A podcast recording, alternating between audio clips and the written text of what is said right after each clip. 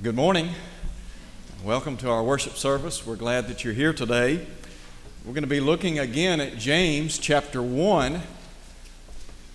And we want to look at James chapter 1, verses 12 through 16. The passage that was read a moment ago. We appreciate Cameron reading our scripture. We're thankful that you have chosen to be here this morning. As always, to those of you that are visiting, we want you to know that we appreciate so much your presence. We encourage you to come back. If you're looking for a church home, as always, we want you to know that we would love to have you as a part of the body here. I do want to say congratulations are in order to Harley for becoming a Christian this past week. Great news, and we appreciate that. And uh, know that that was a great occasion for all. And my understanding, they also have a new grandbaby in the household of Thomas and Alicia, so I want to wish them well. And got a lot of great things going on, and we appreciate so much all the good that is taking place. We're going to be looking at James chapter 1 and talking today about the devil's workshop. And this is a continuation of our lesson from last week. And I want to just state right up front that it might be possible uh, as a matter of fact, it's probably highly probable that I won't get finished today. And if not, I may continue it this evening or next Sunday morning. But nonetheless, we're going to look at James chapter 1. I want to begin by talking, first of all, about dealing with the tempter. And in James chapter 1, in verse 13, James said, Let no one say when he is tempted, I'm tempted by God, for God tempts no one. Neither does he himself tempt anyone? God can't be tempted with evil, nor does he tempt anyone. Let me just say that when we talk about temptation, and the one behind temptation, obviously we're talking about the devil. And as I think about the devil, I want to submit to you today that we're talking about a real being, the reality of the adversary. James, of course, says that God is not the father of temptation, but rather, as you well know, the devil is. And there are a number of passages that allude to the work of the devil. Jesus identifies him as the wicked one in Matthew chapter 13. Peter said, Be sober, be vigilant. Your adversary, the devil, walketh about as a roaring lion, seeking whom he may devour. And so we are doing battle with a very real being. And there is a second thing I want you to see as we think about dealing with the tempter, and that is the resiliency of the tempter. One of the things that strikes me as I look at the scriptures is the fact that the devil never gives up. I mean, you can go all the way back to the Garden of Eden. And since the days of Adam and Eve, the devil has been at work. And I might add, He's been very effective. The devil has done everything within his power to destroy the lives of people, and he has destroyed the lives of many people. And sadly, he has destroyed the souls of many individuals because behind every face is an eternal soul that will live forever. And so, as I think about the fact that the devil never gives up, never tires. I'm reminded of the account of Jesus being tempted by him in Luke chapter 4. After Jesus withstood every temptation posed to him, the Bible says that the devil left him until an opportune time. In other words, the devil was coming back. What we need to understand is we may win the battle today, but he'll be back again tomorrow and then the next day. That's why Paul said in Ephesians chapter 4 neither give place to the devil. In other words, don't let him get a foothold in your life. And sometimes we invite him into our homes. As a result of that, he wreaks havoc on our homes. And not just the home, but also our personal lives. He is a destroyer, a deceiver. He is the evil one. who will do anything and everything to capture your allegiance. Now, there's a second thing I want you to consider in our study.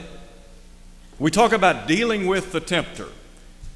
And of course, James has said, Let no one say when he is tempted, I'm tempted by God, for God cannot be tempted by evil, nor does he himself tempt anyone. But note, if you would, the progression from temptation to sin. James said, Each one is tempted when he is drawn away by his own desires or by his own lust and enticed. Then, when desire has conceived, it gives birth to sin. And sin, when it is full grown, brings forth death. So here you see that the devil uses desire or lust to achieve his purposes.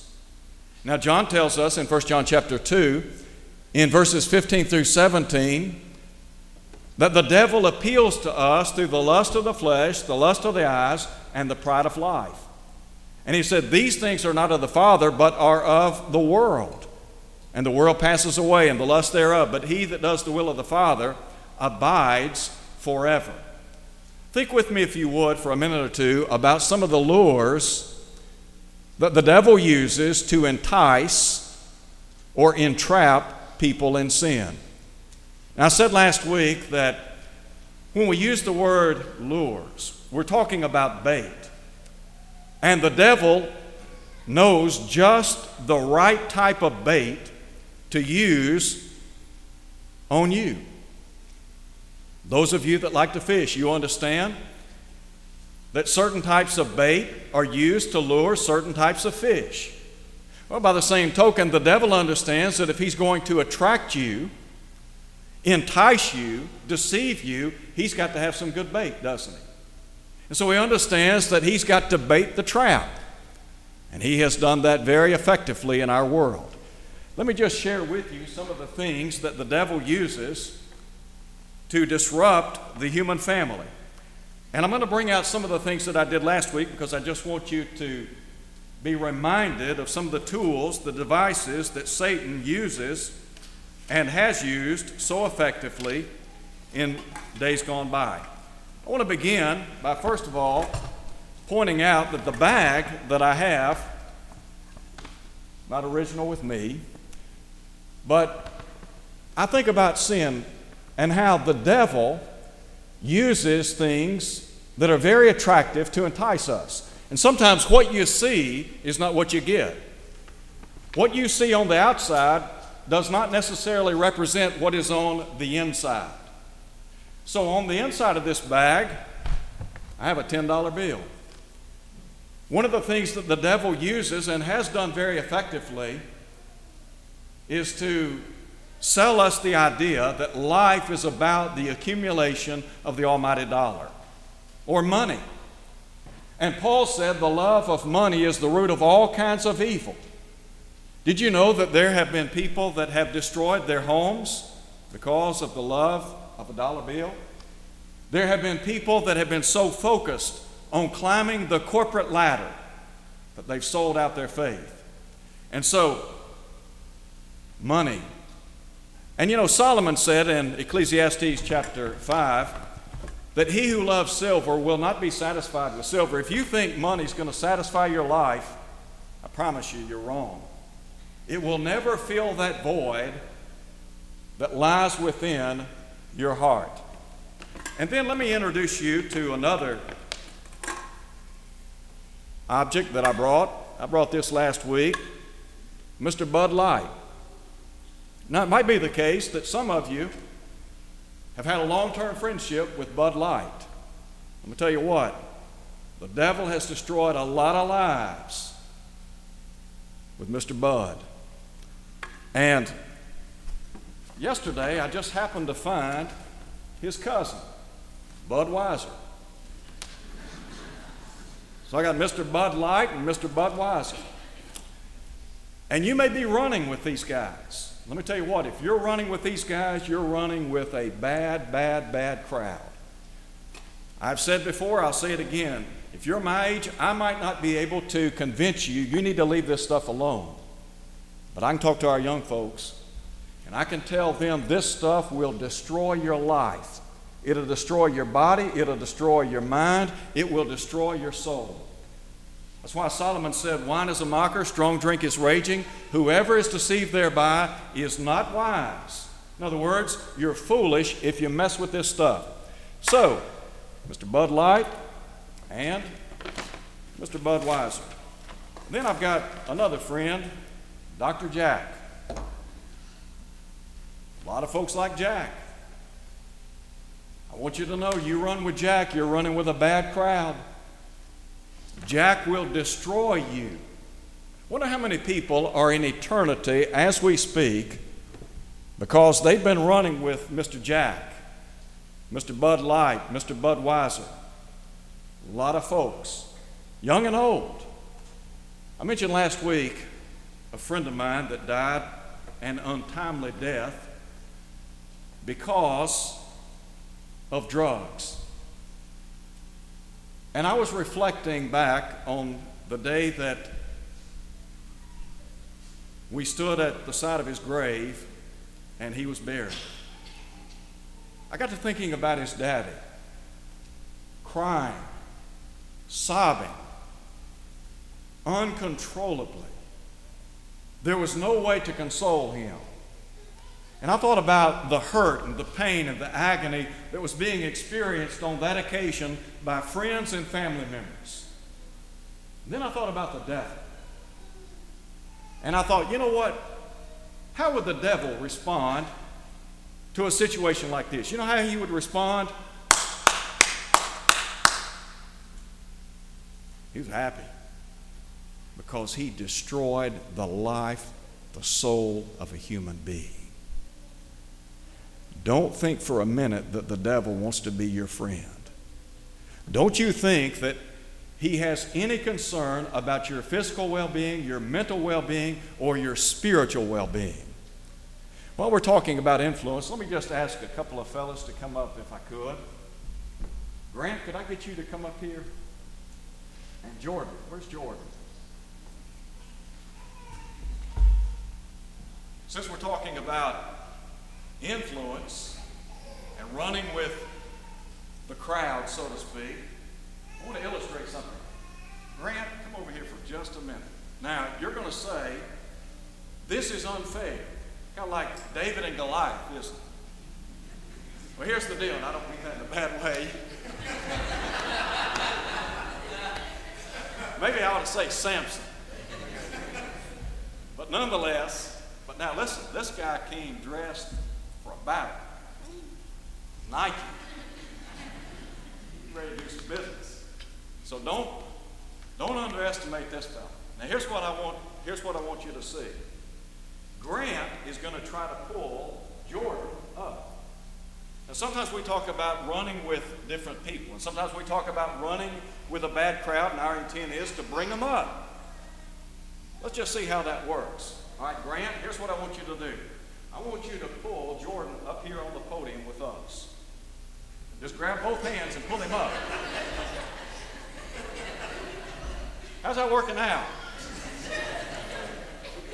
All right, Jordan. Okay. Look, I couldn't pull him up, so don't worry. All right, Jordan.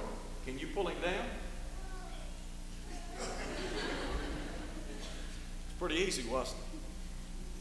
Here's the point. All right, appreciate it, guys. Thank you so much. Here's the point. You run with a bad crowd, they're going to bring you down. You may think you're going to bring them up, but they will bring you down. Listen to what Paul said. Evil companionship does what? It corrupts good morals. Solomon said, My son, if sinners entice you, do not consent in Proverbs chapter 1, verse 10. So if you run with a bad crowd or you run with these guys, what are they going to do? They're going to bring you down. They will destroy your life. Now, let me just pull out another. If I can get my hand down in the bag. I've got so much stuff in the bag I can't get it out. Last week I talked, I talked about Marlboro. These things, they're called cancer sticks. I don't know if you use them or not. You ought to get rid of them. They'll destroy you, tear your body up. They'll work on you internally and externally. So don't mess with Marlboro. And then I've got a Malco movie pass, so to speak. Now you say, what's wrong with the movies? Well, nothing wrong with movies. They're not inherently wrong, but there are a lot of movies that aren't good. You know, there's some movies that they put out today. The only thing I can say about them is they're just trash. Just trash. So, my question is what would we as Christians, what, what, what does it say about us if we're sitting in the middle of the Malco Theater right down the road here and we're watching movies? There's a lot of language that's unbecoming of a Christian, nudity, a lot of sexual innuendo. Why would we want to why would we want to compromise our convictions for the ways of the world? I want you to think about that for a minute. And then let me just reach down and pull out what we all call the iPhone. Now you say, how bad could an iPhone be? Well, it's not bad. You can use it for a lot of great things. There are a lot of tools that you can use this phone for in a very positive way. You can, you can call people, you can search on Google, you could, you could read scripture on here if you wanted to. You could use commentaries, word studies, etc. Did you know that you could also look at porn on this little phone? Do you know that?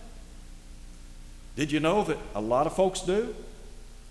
Some folks sit in front of their computer, and that's what they watch. Heard about a fellow not long ago. A man that ought to have known better, well respected, at one time faithful member of the church, got hooked on porn, left the church, destroyed his family. I tell you what, looks innocent but it can mess you up. You can also gamble online. I've been told you can gamble. You can use these little phones for porn. You can use them, if you so choose, to gamble. And there are a lot of folks that spend a lot of money on gambling. I've said it before, I want to re emphasize this. If you think the guys that run these casinos are in the business to give you money are you mistaken? They are in the business of taking your money. Do you think they want to give you money? Oh, they'll give you a few pennies on the dollar to get you to come back. Bottom line is, they're going to take your money, and they'll do it effectively. Let me share with you another device from the devil's toolbox innocent in many respects, but it can also be used in a detrimental way. It's called Facebook. I don't do Facebook. Maybe I should. But I hear a lot about Facebook, and I know that there are a lot of folks that like to use Facebook in a positive way. But there are some of us, some here today, we use Facebook for all the wrong reasons. You know, sometimes folks will take what they call selfies. And sometimes they'll post selfies online. The question is where's our clothes? Dressed scantily, skimpy. Is that what the Lord would want? And then I think about some of the verbal battles that go online on Facebook. People airing their dirty laundry out. I tell you what, there are some folks in the body of Christ that act so foolish on Facebook. It's an embarrassment. Sometimes we have a rotten attitude. And it might be the case that sometimes we are even trying to defend truth but our attitude is pitiful. Paul said, speak the truth in love. Ephesians 4.15. Sometimes, though, we air our dirty laundry out, and there are times when we have verbal attacks on one another. Somebody will say something we don't like, and the next thing you know, we have created a verbal war. Some of us have become skilled at being verbal assassins. I'd encourage you to read James chapter 3. It get you in trouble. You need to think about how you use your Facebook page. I want you to understand once you send something out into cyberspace, it's out there. And they're not just reading what you're saying right here in town, they're reading it in other places. You need to be very, very careful. You might ask this question Am I the salt of the earth and the light of the world as Jesus would have me to be when it comes to the things that I post on Facebook? Ask yourself that. I think we need to think about it. Let me just share another tidbit with you, another device, another tool of the devil prescription drugs. You know how many people are hooked on prescription drugs? Somebody says, Well, the doctor prescribed me these pills. May be the case. I understand that we all need medicine. And medicine is very helpful, but we can abuse medicine. And there are some folks, they go to the black market and buy this stuff. They're hooked on it, and they love it. Some in the church. Look, the devil doesn't care how he gets you, he just wants to get you. And so he's out here setting traps, minefields, if you please. It's in our best interest to navigate around these things. Sometimes we do not. And we pay a terrible price. Listen to what Paul said in Galatians chapter 6. Be not deceived. God is not mocked. Whatsoever a man soweth, that shall he also reap. You run with Mr. Jack here, it's going to mess you up. You run with Bud Light, Budweiser, mess you up. You run with prescription pills, they're going to mess you up. You use these things, they will destroy you. Paul said, Do you not know that your body is the temple of the Holy Spirit which is in you, which you have from God? He said, You're not your own. You were bought with a price. Therefore, glorify God in your body and in your spirit, which are God's. As a child of God, you belong to Him. Sometimes folks think they're cool using these things. I call them lung bleeders. You ever been to the hospital and visited somebody that's dying of cancer? Or has heart problems because they've been using these things? Mess you up? And then let me share with you another thing that the devil uses, and it's called time. And here's what the devil wants you to think time is on my side. That's what he wants you to think. Now, there are some of you here today that haven't obeyed the gospel. I know what you're thinking. You're thinking, I don't have to do that today because time is on my side. There are some of you here today who are not faithful to the Lord Jesus Christ. I know what you're thinking too. You're thinking time is on my side. I don't have to obey the gospel. I don't have to live a Christian life today. I mean, after all, I'm young, I'm healthy, life is good, I'm enjoying the bounty of my work. Don't be so sure. Solomon said, Who knows what a day may bring forth? Let me ask you a question. Would you be willing to write down on a piece of paper and sign your name to it I know 100% sure, or I'm absolutely 100% sure, that I will be here one year from today. Would you sign it? Would you sign it with God as your witness? Would you say, I know for a fact, absolutely true, unequivocally, that I'll be here a month from today? Would you sign that? What about a week? Would you attest before God and your fellow men that you know without any reservations you're going to be here this time next week? Tomorrow. Would you do that? I'm not signing anything because I don't know. And there are a lot of folks that think they have tomorrow. And here's the point tomorrow never comes. I want you to listen to what Paul said today is the day of salvation. If you die and you're in sin, here's what Jesus said Where I am, there you cannot come. What he's saying is if you lose your soul, you will be banished from his presence forevermore.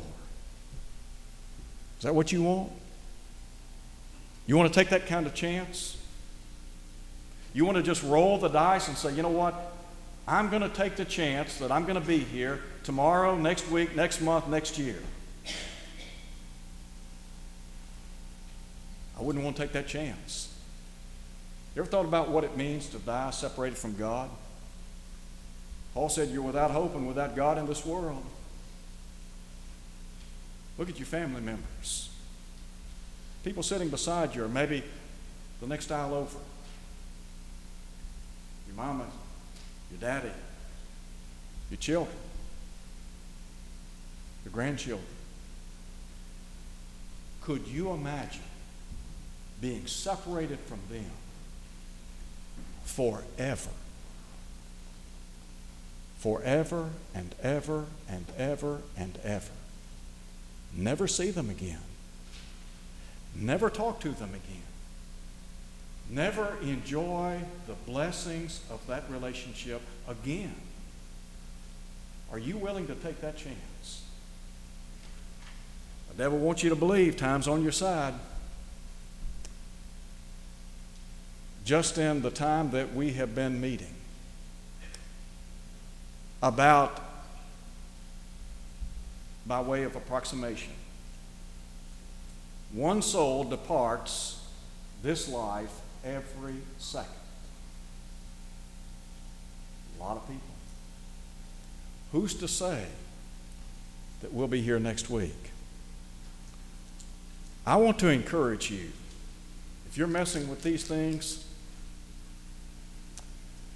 give them up. You know, when you have trash, here's what you do. You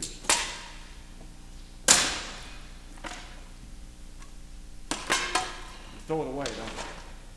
All this stuff is trash.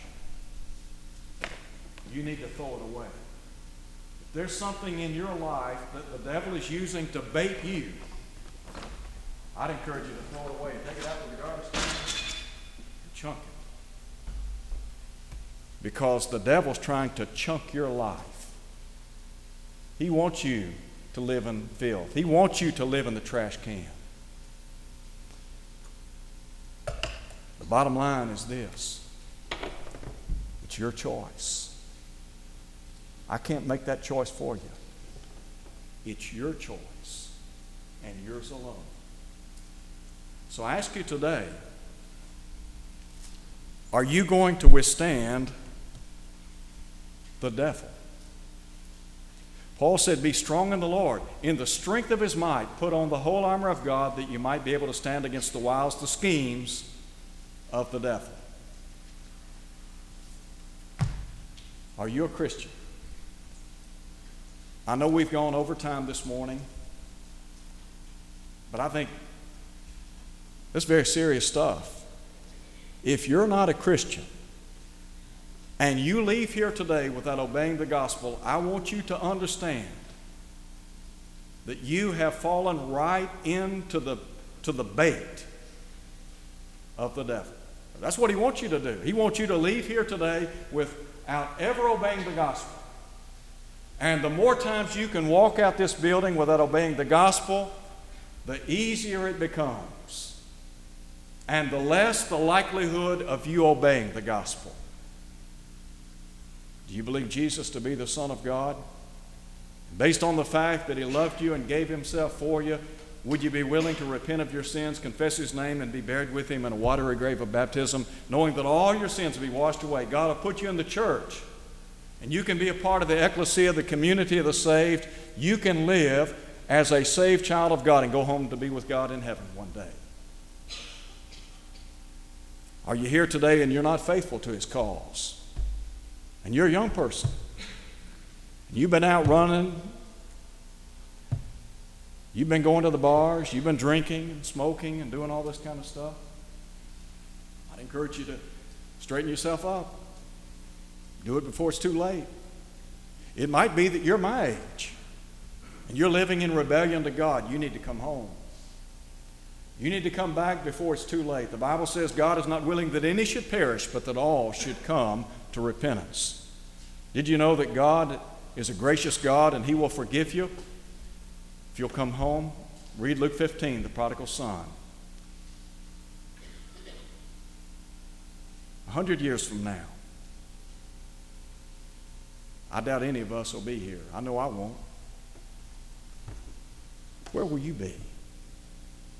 I'm talking about in eternity. Where do you plan to be? I hope heaven. Won't you come as we stand and sing?